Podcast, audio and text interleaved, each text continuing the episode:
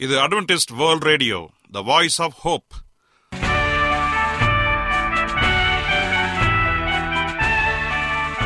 வணக்கம். அன்பான வானொலி நேயர்களே உங்கள் அனைவரையும் கர்த்தராகிய ஆண்டவர் இயேசுவின் நாமத்திலே வாழ்த்தி எங்களது இன்றைய ஒளிபரப்பை கேட்க உங்களை அன்போடு வரவேற்கிறோம். பரலோக வாழ்க்கைக்கு வழிகாட்டக்கூடிய எங்களது ஒளிபரப்பில் இன்று இடம்பெற இருக்கும் நிகழ்ச்சிகள் உடல் ஆரோக்கியத்தை குறித்த செய்திகள் ஆன்மீக சிந்தனைக்கான தேவ செய்திகள் மற்றும் காதுக்கு இனிய கீதங்கள். இன்றைய உலகில் வியாதிகளின் எண்ணிக்கையை கணக்கிட முடியாது. ஒவ்வொரு நாளிலும் பேர் தெரியாத பல பல வியாதிகளால் மனிதர்கள் இறந்து வருவதை காண்கிறோம். இந்த சூழ்நிலையில் நீங்கள் ஆரோக்கியமாக இருக்க வேண்டுமென நாங்கள் விரும்புகிறோம். உடல் நலத்தை குறித்த செய்தியை இப்போது கேட்போம். அதற்கு முன்பதாக ஓர் இனிய பாடலை கேட்டு மகிழ்வோம்.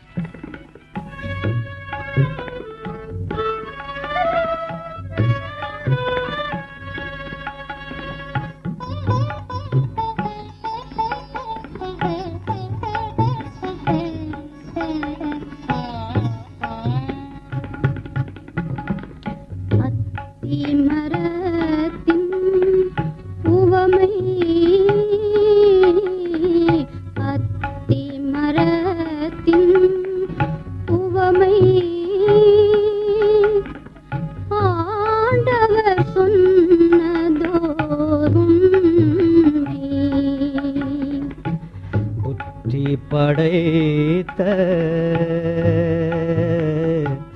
புத்தி படைத்த மனிதர் இதை புரிந்து கொண்டால் வரும் நன்மை. அத்தி மரத்தின் உவமை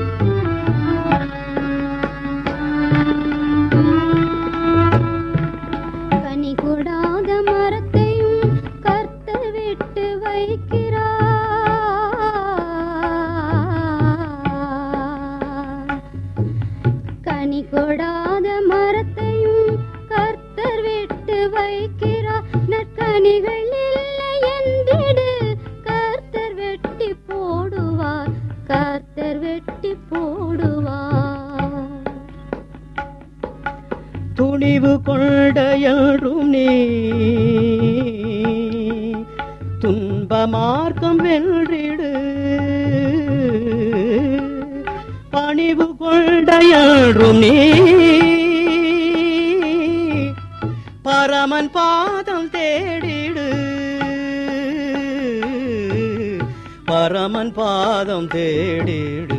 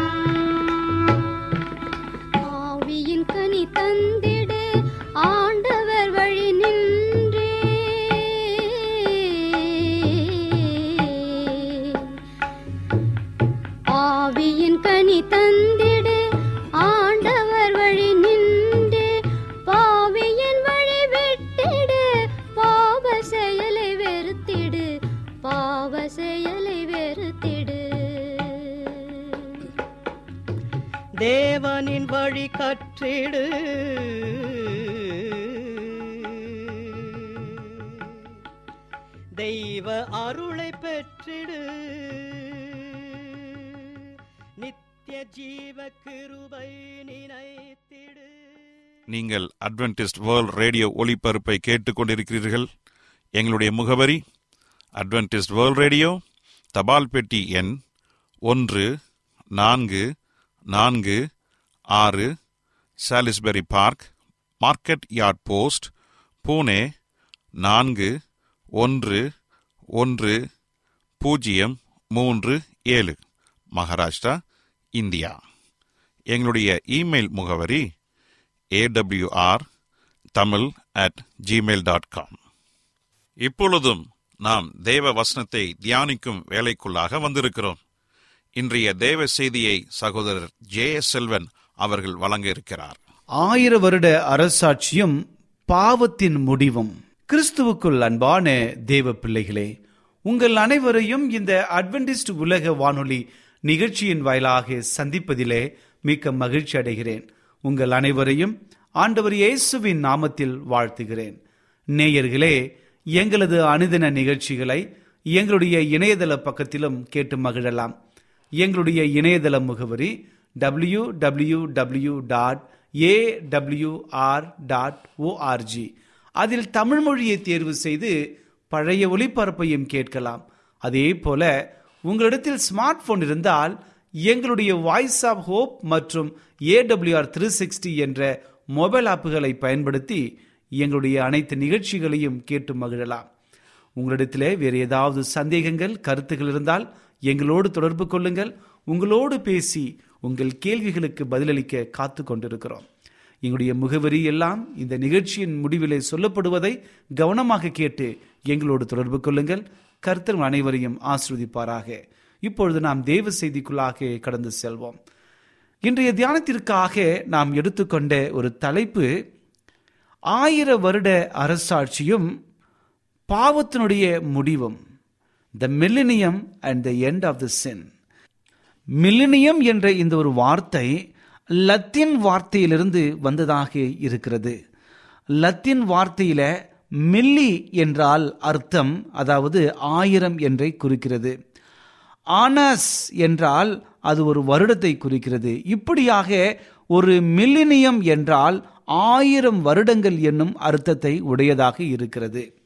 நம்முடைய வாழ்க்கையில எல்லோருமே ஆயிரம் வருடங்கள் வாழ்வதற்கு ஒரு வழி இருக்குது என்று சொன்னால் உடனடியாக நான் நீ என்று சொல்லி அடித்து கொண்டு போகிற ஒரு நிலைமை காணப்படுகிறது.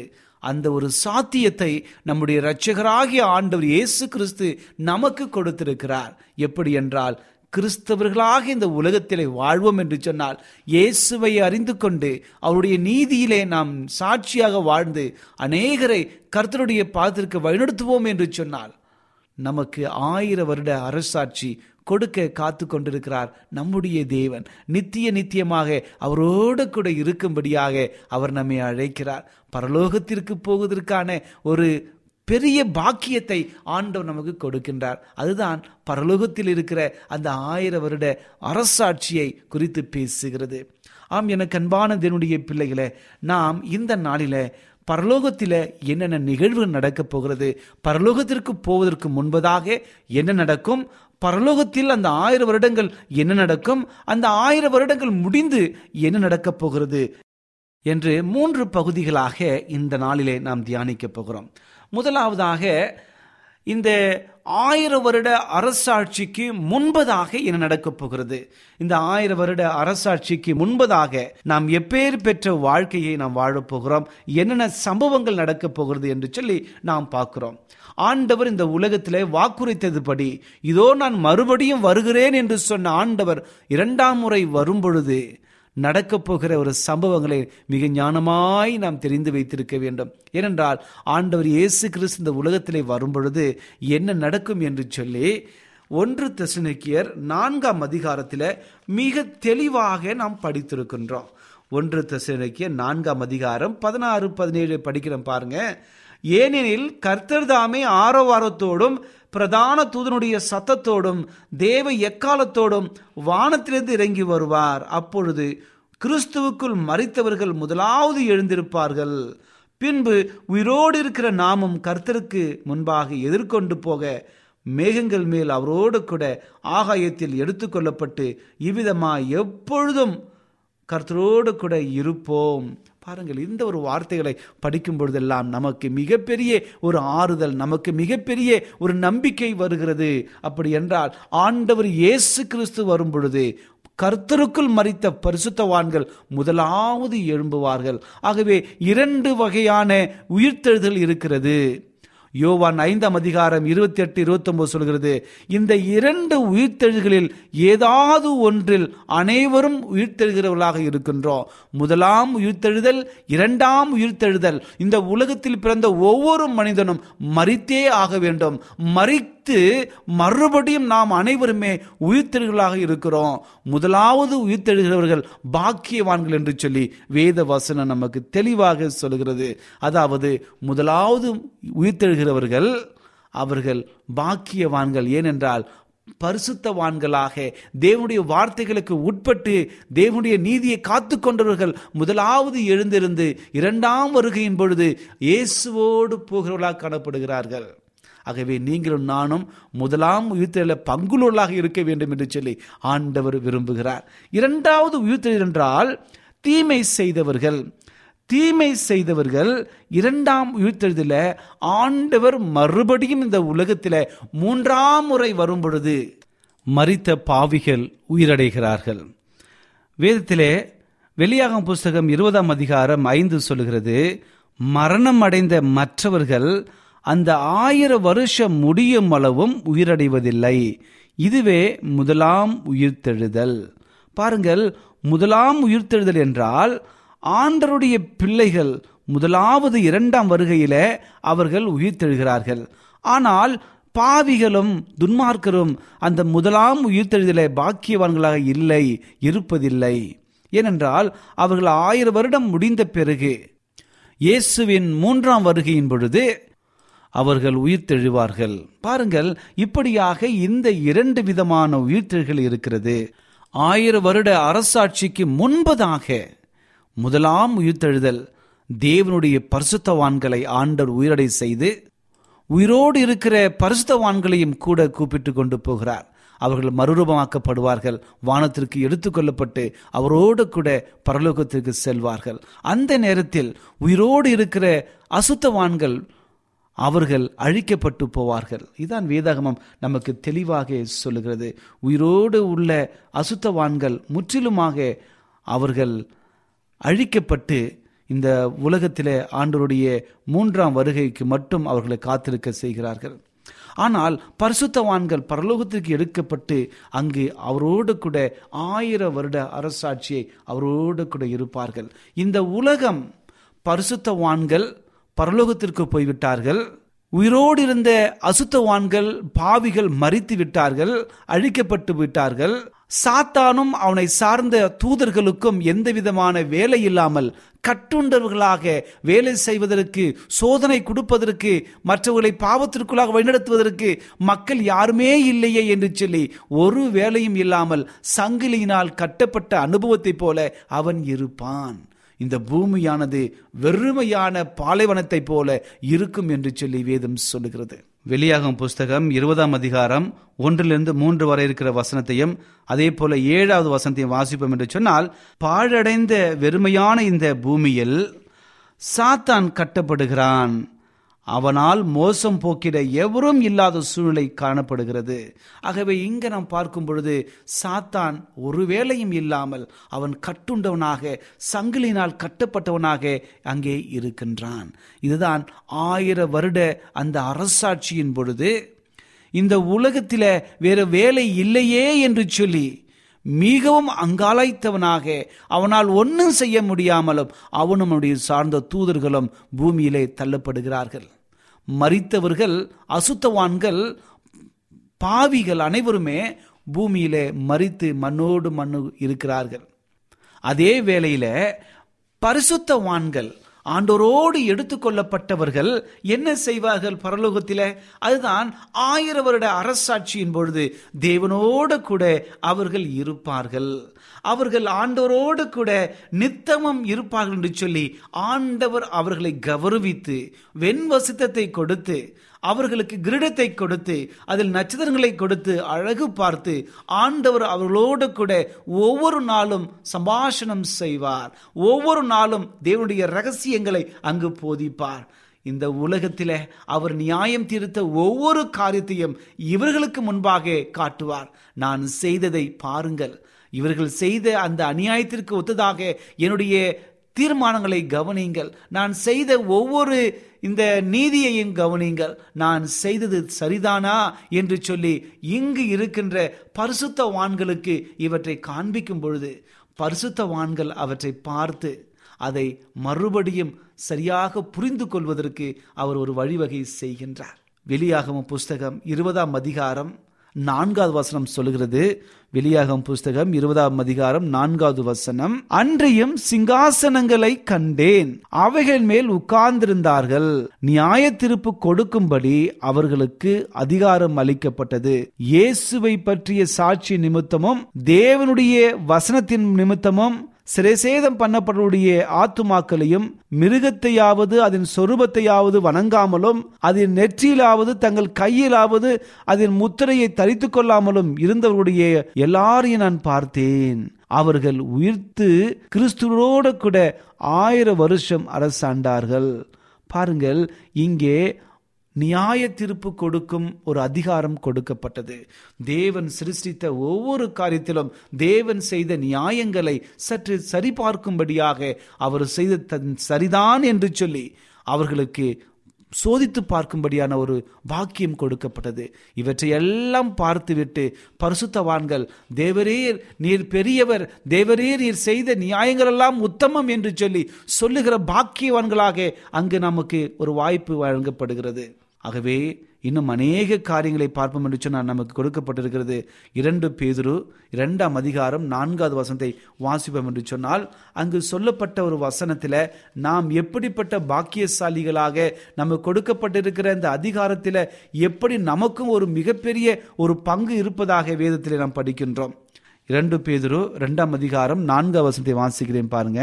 பாவம் செய்த தூதர்களை தேவன் தப்ப விடாமல் அந்தகார சங்கிலினாலே கட்டி நரகத்திலே தள்ளி நியாய திருப்புக்கு வைக்கப்பட்ட நாளிலாக்காக ஒப்பு கொடுத்து பாருங்கள் இங்கு இந்த வாசனத்திலே பார்க்கும் பொழுது எல்லாருக்கும் மேலும் குறிப்பாக சாத்தானும் அவனோடு கொடுத்த சே தூதர்களுக்கும் சரியான தண்டனையை கொடுக்கும்படியாக ஆண்டர் வைத்த ஒவ்வொரு காரியத்தையும் பரிசுத்த வான்கள் அங்கே சரி பார்க்கிறார்கள் அன்புள்ள தேவன் அவர் செய்கிற எல்லா காரியங்களும் சாத்தியம் உண்மை உத்தமம் என்று சொல்லி புகழ்கிற அவர்களோடு காரியம் இருக்கிறது.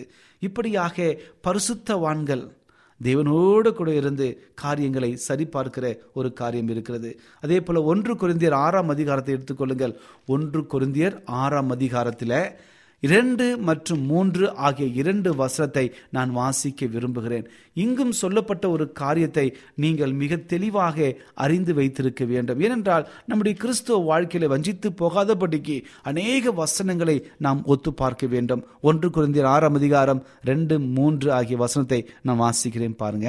பரிசுத்தவான்கள் உலகத்தை நியாயம் தீர்ப்பார்கள் என்று அறியீர்களா? உலகம் உங்களால் நியாய தீர்க்கப்படுவதாய் இருக்க அற்ப வழக்குகளை தீர்க்க நீங்கள் அபாத்திரரா? தேவ தூதர்களையும் நியாய தீர்க்க போறோம் என்று அறியீர்களா? அப்படி இருக்க இந்த ஜீவனுக்கு ஏற்றவைகளை நீங்கள் தீர்த்து கொள்ளாதிருக்க கூடாதது எப்படி? என்று சொல்லி இங்கே அப்போஸ் நாகிய பவுல் ஒரு கேள்வியை எழுப்புகிறார். ஆகவே பரிசுத்தவான்கள் ஆண்டருடைய ஒவ்வொரு செவையான வழிநடத்தலின்படி அவர்கள் தேவ தூதர்கள் யார் தேவ தூதர்களுடைய வழக்குகள்? சாத்தானும் அவனை சேர்ந்த தூதர்களையும் நியாயம் தீர்க்கிற ஒரு அனுபவத்தை ஆண்டு நமக்கு கொடுக்கிறார். அதான் பரிசுத்தவான்களுக்கு கொடுக்கப்படுகிற மிகப்பெரிய ஒரு பாக்கியம். நியாய தீர்க்கப்படுவதற்கு ஆண்டவர் செய்த ஒவ்வொரு உத்தமத்தையும் அடையாளத்தையும் நாம் சாட்சியாக பகிர்ந்து கொடுப்போம். அவர்களுக்கு ஆண்டவரே நீர் செய்தது ஒவ்வொரு நியாயம் என்று சொல்லி அவரை நாம் போற்றுவோம்.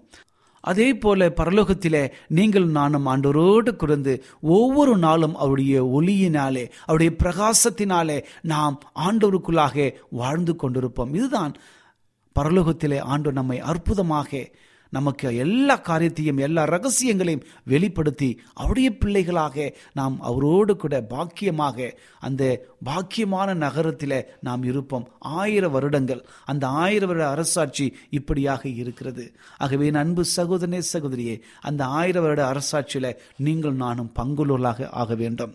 இப்பொழுது ஆயிரம் வருட அரசாட்சி முடியும் பொழுது என்ன நடக்கிறது என்பதை நாம் பார்க்க வேண்டும். இந்த ஆயிரம் வருட அரசாட்சி முடிந்த மாத்திரத்தில் முதலாவதாக தேவனுடைய பரிசுத்த நகரம் புதிய வானத்தையும் புதிய பூமியையும் ஆண்டவர் இந்த உலகத்தில் படைப்பதற்காக அந்த மிகப்பெரிய பரிசுத்தமான ஒரு நகரத்தை பரலோகத்திலிருந்து அவர் பூமியை நோக்கி கொண்டு வருவார்.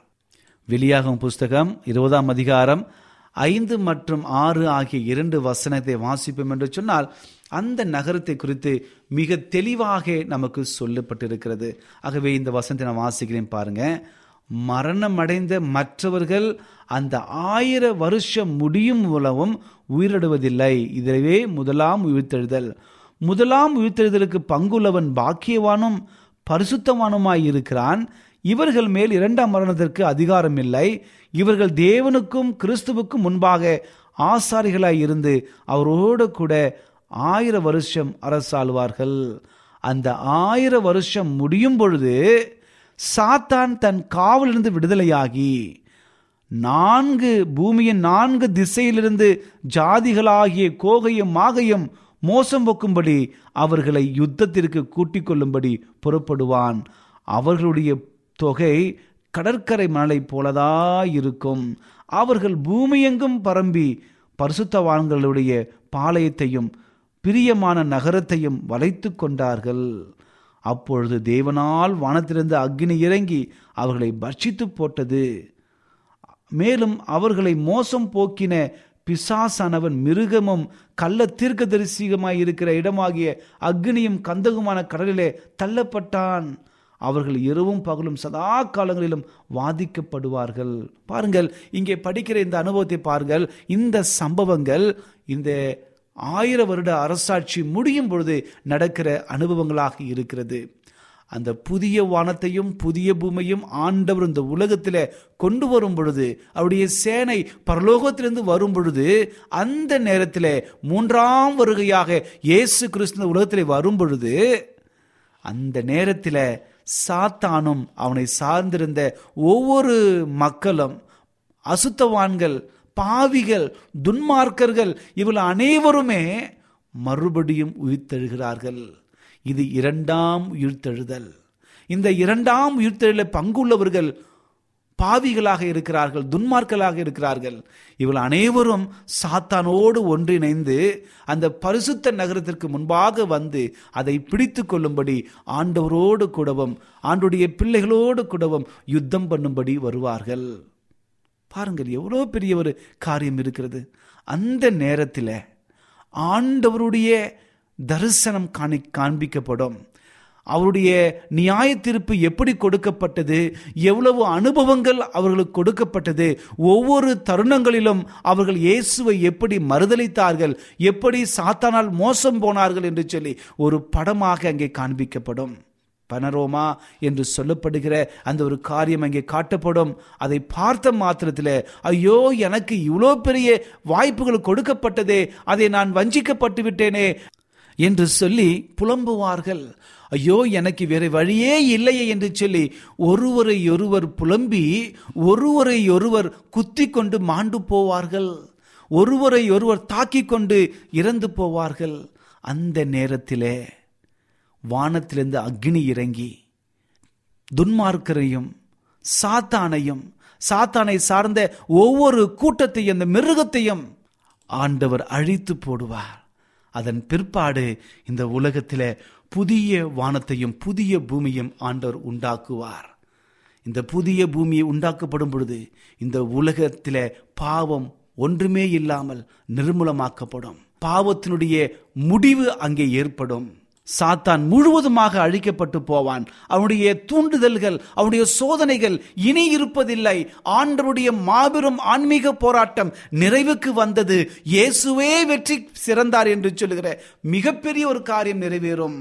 பாவம் முழுவதுமாக அழிக்கப்பட்டு மக்கள் அனைவரையும் பரிசுத்தமாக மறுபடியும் வாழ வைப்பதற்கான ஒரு மிகப்பெரிய ஒரு பாக்கியத்தை ஆண்டு அந்த உலகத்திலே கொடுத்து விட்டார்.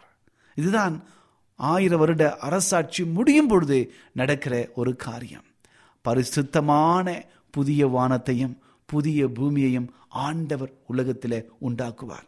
என் அன்பு சகோதரனே சகோதரியே நீங்களும் நானும் இந்த வெளியாகும் புஸ்தகம் இருபதாம் அதிகாரத்தை தயவாய் முழுவதுமாய் படியுங்கள். அதை படிக்கும் பொழுது ஆயிரம் வருட அரசாட்சி என்றால் என்ன? அந்த அரசாட்சியின் போது என்ன நடக்கும்? அந்த அரசாட்சி முடியும் பொழுது என்னென்ன நடக்கும் என்று சொல்லி. ஆகவே நம்முடைய வாழ்க்கை மிக தெளிவாக இருக்க வேண்டும். இன்னைக்கு அநேகர் நரகத்தை குறித்து சொல்கிறார்கள். நரகம் என்பது ஒன்றுமே இல்லை. ஏனென்று சொன்னால் நரகம் என்பது ஒரு வேதனைப்படுகிற இடமும் அல்ல. ஏனென்றால் இந்த நரகம் என்பது ஒரே முறை எல்லாரையும் அழிக்கப்பட்டு தீர்ந்து போய்விட்டது. இனி அவர்கள் நித்திய வேதனை அடைய மாட்டார்கள். அவர்களுடைய எல்லா காரியங்களும் ஒழிக்கப்பட்டு போய்விட்டது. இனி பரிசுத்தவான்கள் நிம்மதியாக காலம் காலமாக நிம்மதியாக ப- புதிய வானத்திலும் புதிய பூமியிலும் ஆண்டவர்களுக்காக சிருஷ்டித்த அந்த பூமியில சமாதானத்தோடு வாழ்வார்கள். ஆகவே நீங்களும் நானும் கிறிஸ்துவ வாழ்க்கை கிறிஸ்துவ ஓட்டம் எதற்காக என்று சொன்னால் இந்த ஆயிரம் வருட அரசாட்சியை நோக்கியும் நமக்கு ஆண்டவர் ஏற்படுத்தியிருக்கிற புதிய வனத்தையும் புதிய பூமியை நாடிதான் இருக்க வேண்டும். அப்படி இருக்கோம் என்று சொன்னால் உண்மையாக நம்முடைய வாழ்க்கை ஒரு சிறப்பான வாழ்க்கையாக அர்த்தமுள்ள வாழ்க்கையாக இருக்கும். நீங்களும் நானும் பரலோகத்திற்கு ஆயிரம் வருட ச- அரசாட்சியில பங்குள்ளவர்களாக மாறுவோம். அப்படி மாறுவோம் என்று சொன்னால் உண்மையாக நம்முடைய வாழ்க்கை ஆசிர்வாதமாக இருக்கும். கர்த்த நம் அனைவரையும் ஆசிர்வதிப்பாராக. ஜெபிப்போமா? கிருபையுள்ள நல்ல ஆண்டவரே இந்த நல்ல வேலைக்காக நன்றி செலுத்துகிறோம். இந்த நாளிலே உங்களுடைய வார்த்தைகள் குறித்து தியானிக்கும்படியான நல்ல சந்தர்ப்பத்தை கொடுத்தமைக்காக நன்றி. தகப்பனே ஆயிரம் வருட அரசாட்சியையும் பாவத்தினுடைய முடிவும் குறித்து படித்தோம் தகப்பனே. இந்த உலகத்திலே சாத்தான் முழுவதுமாக அழிக்கப்பட்டு எங்களுக்கு புதிய வானத்தையும் புதிய பூமியும் கொடுக்கிறீர் தகப்பனே. அதற்காக உமக்கு நன்றி. முடிய ஆயிரம் வருட அரசாட்சியில நாங்களும் பங்குள்ள பிள்ளைகளாக எங்களை மாற்றுங்க பாவங்களை மன்னிங்க பரிசுத்தத்தை காத்துக்கொள்ள கிருபை தாருங்க. பரிசுத்தாருடைய உதவியை தாருங்க தகப்பனே. எல்லாவற்றையும் கதை தாழ்த்துக்கிறோம் எங்களை பலப்படுத்துங்க. இயேசுவின் நாமத்தில் கேட்கிறோம். நல்ல பிதாவே. ஆமேன். என்ன நேயர்களே இன்றைய தேவ செய்தி உங்களுக்கு ஆசீர்வாதமாக இருந்திருக்கும் என்று நாங்கள் கத்தருக்குள் நம்புகிறோம். எங்களுடைய இன்றைய ஒளிபரப்பின் மூலமாக நீங்கள் கேட்டு பயனடைந்த நன்மைகளையும் சாட்சிகளையும் எங்களுடைய நிகழ்ச்சியை குறித்த உங்களுடைய கருத்துகளையும் விமர்சனங்களையும் எங்களுக்கு எழுதி அனுப்புமாறு உங்களை அன்புடன் வேண்டிக் கொள்கிறோம். எங்களுடைய முகவரி அட்வென்டிஸ்ட் வேர்ல்ட் ரேடியோ தபால் பெட்டி எண் ஒன்று நான்கு நான்கு ஆறு Salisbury Park Market Yard post Pune நான்கு ஒன்று ஒன்று பூஜ்ஜியம் மூன்று ஏழு. மகாராஷ்டிரா இந்தியா. எங்களுடைய இமெயில் முகவரி AWR Tamil at Gmail dot com இத்துடன் எங்களது இன்றைய ஒளிபரப்பு நிறைவு பெறுகிறது. மீண்டும் நாளைய தினம் இதே அலைவரிசையில் அரை மணி நேரம் முன்மதாக சந்திப்போம். கர்த்தர் தாமே உங்கள் அனைவரையும் ஆசிர்வதிப்பாராக. உங்களிடமிருந்து விடை பெறுவது Our Victor Selvam.